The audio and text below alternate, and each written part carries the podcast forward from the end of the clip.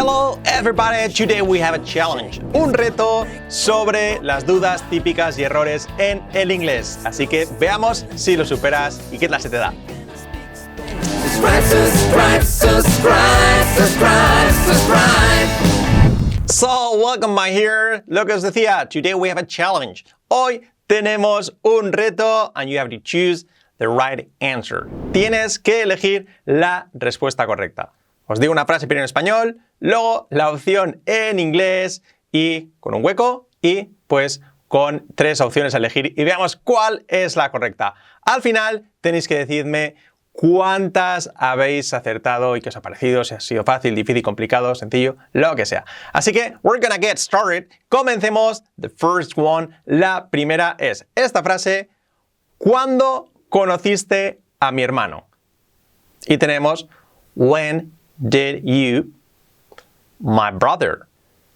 ¿Cómo sería? Pues tenemos la opción 1, que sería met. When did you met my brother? Opción 2, know. When did you know my brother? Y opción 3, meet. When did you meet my brother? ¿Cuál creéis que sería? ¿Dudas?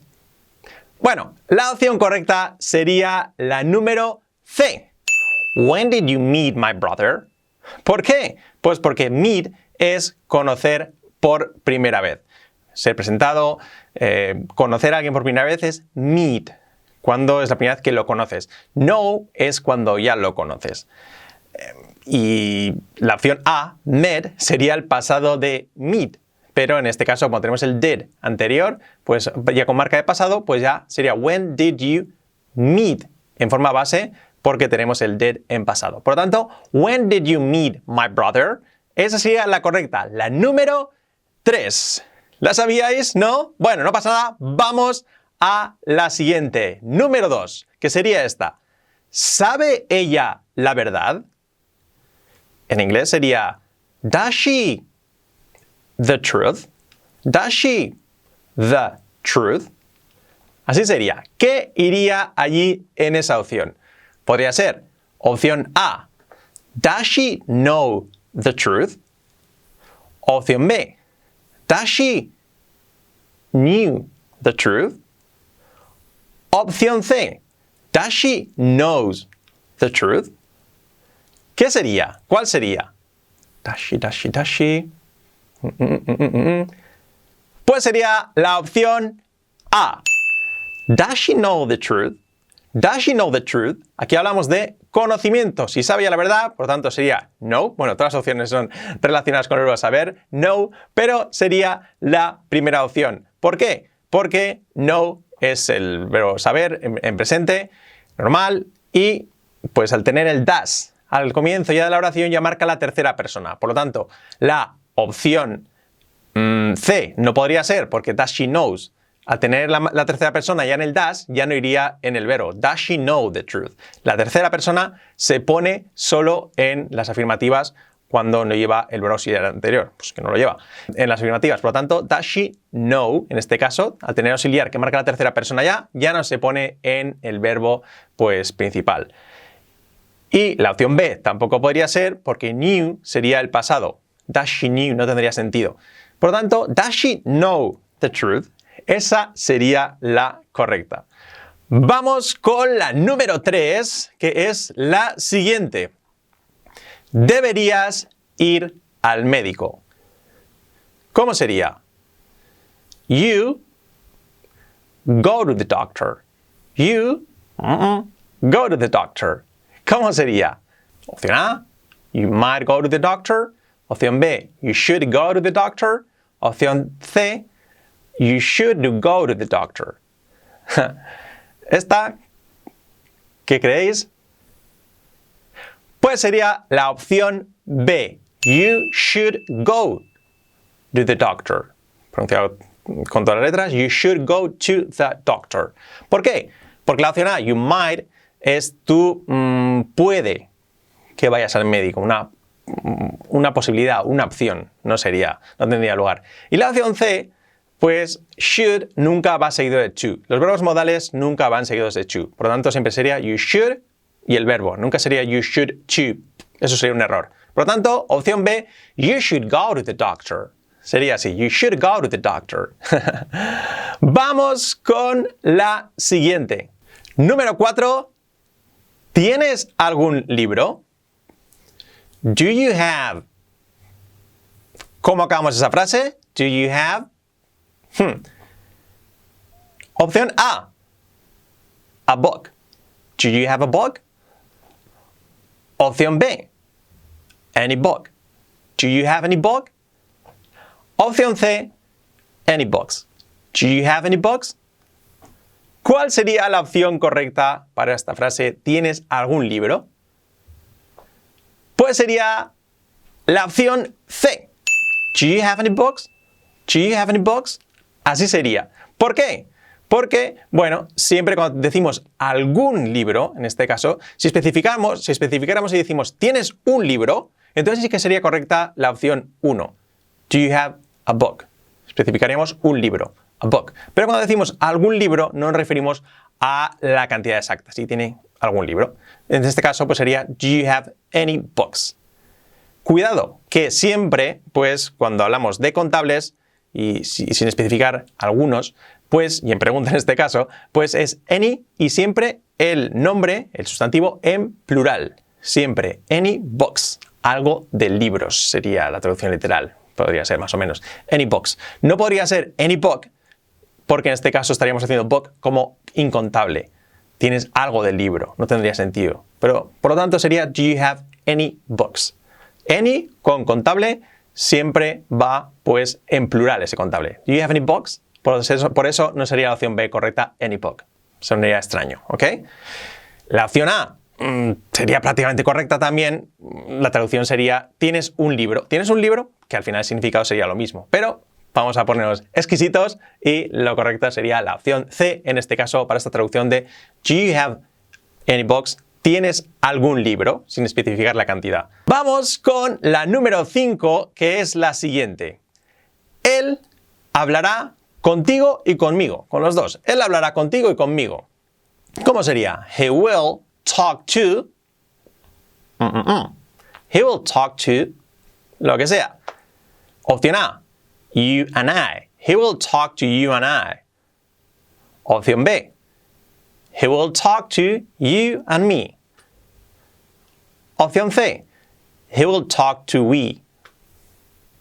¿Cómo sería? ¿Cuál sería correcta?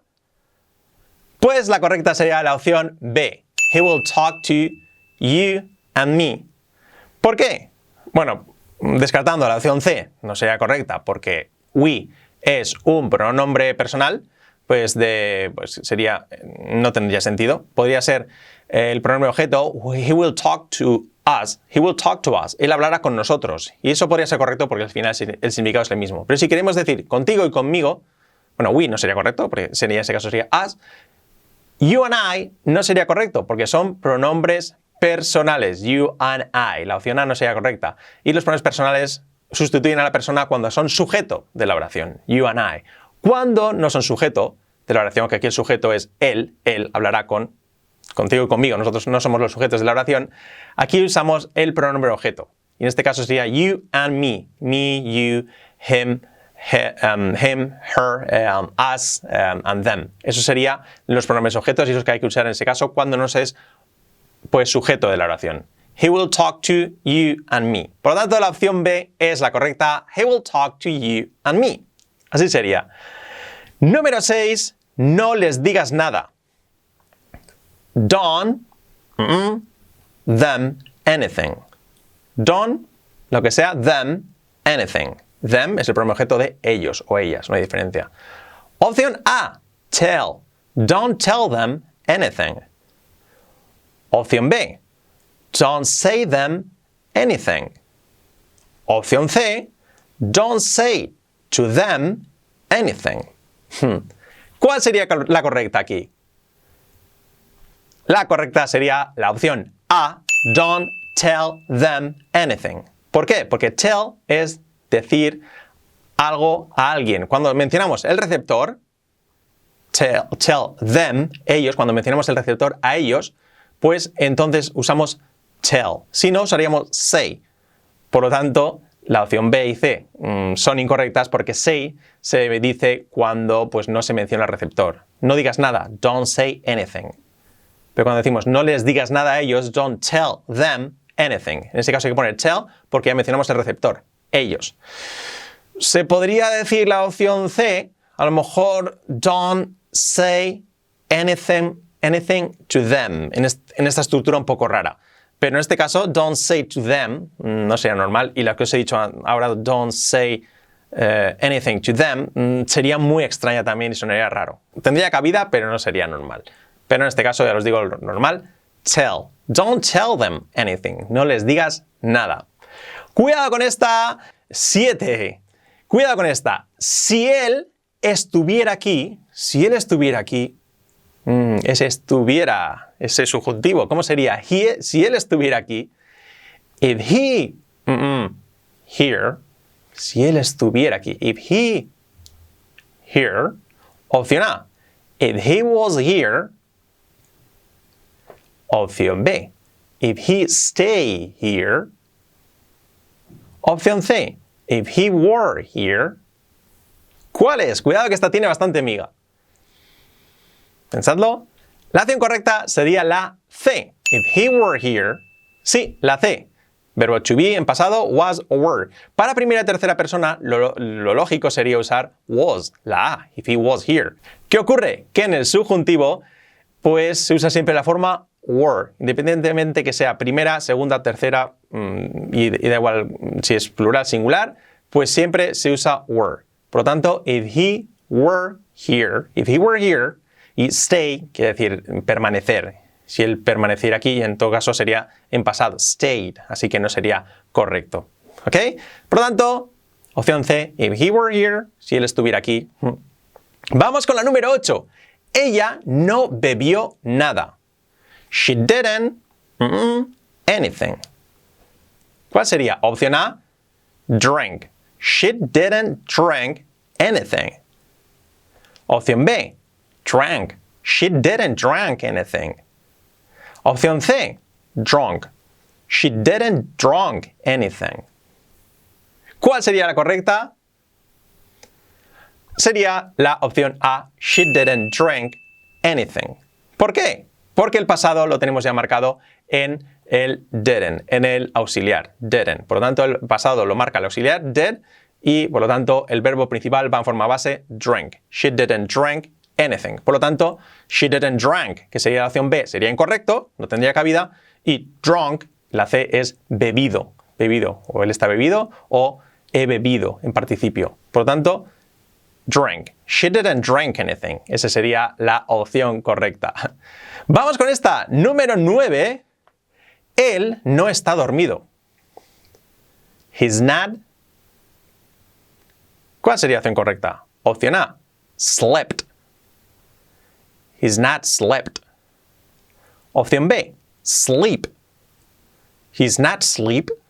Opción C, asleep. He's not asleep. ¿Cuál sería la correcta? La correcta sería la opción C, he's not asleep. ¿Por qué?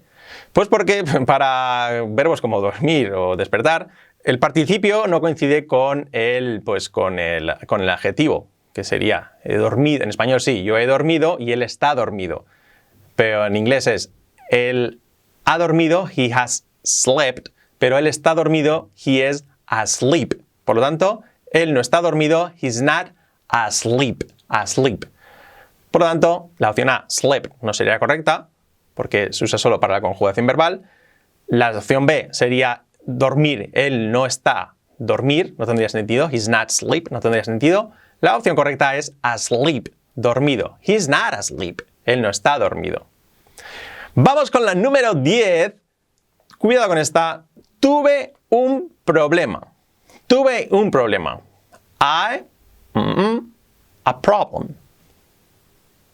I have a problem. Sería opción A. Opción B. I had a problem. Opción C. I had got a problem. ¿Cuál sería la correcta? Aquí la opción correcta sería la B. I had a problem. I had a problem. ¿Por qué? La opción A no existe. I have sería el pasado del verbo have si fuera regular. Have it. Pero no existe. El pasado del verbo have es had. I had a problem. Problem. Por lo tanto, have no existe como tal. Ah, y la opción C, had got, had got a problem, podría ser con have got yo he tenido o he obtenido un problema. I have got. Pero ese have got mm, con had, con pasado, no se dice I had got a problem. Si fuera en presente, I have got a problem, I've got a problem, entonces sí que sería correcto. Pero con had got no sería correcto. No tendría sentido ni existiría. Por lo tanto, la opción B es la correcta. I had a problem. I had a problem. Así sería. Esta era el número 10. Decidme cuántas abajo habéis acertado y qué os ha parecido. Si os gusta este tipo de vídeos, muy importante para nosotros porque haremos más de este estilo si os gusta. Muy importante que en la descripción del vídeo tenéis acceso a una presentación totalmente gratis con Fran y conmigo sobre pues, nuestra filosofía sobre aprender inglés, sobre cómo conseguimos aprender inglés, nuestra plataforma YouTube Plus, en qué consiste todo, las mejores formas de aprender inglés, todo lo tenéis allí totalmente gratis. Así que si queréis dar un paso para aprender inglés de una vez por todas, esa presentación que simplemente a cambio de vuestro nombre y vuestro correo es totalmente gratis. Ahora sí, me voy, pero antes comentando abajo lo dicho que os ha parecido y muy importante, seguidnos, seguidnos en, dándole al botón de pues, eh, seguir para suscribiros y estar al día de todos nuestros vídeos y también darle un me gusta, que siempre nos ayuda mucho. Thank you so much. Bye bye.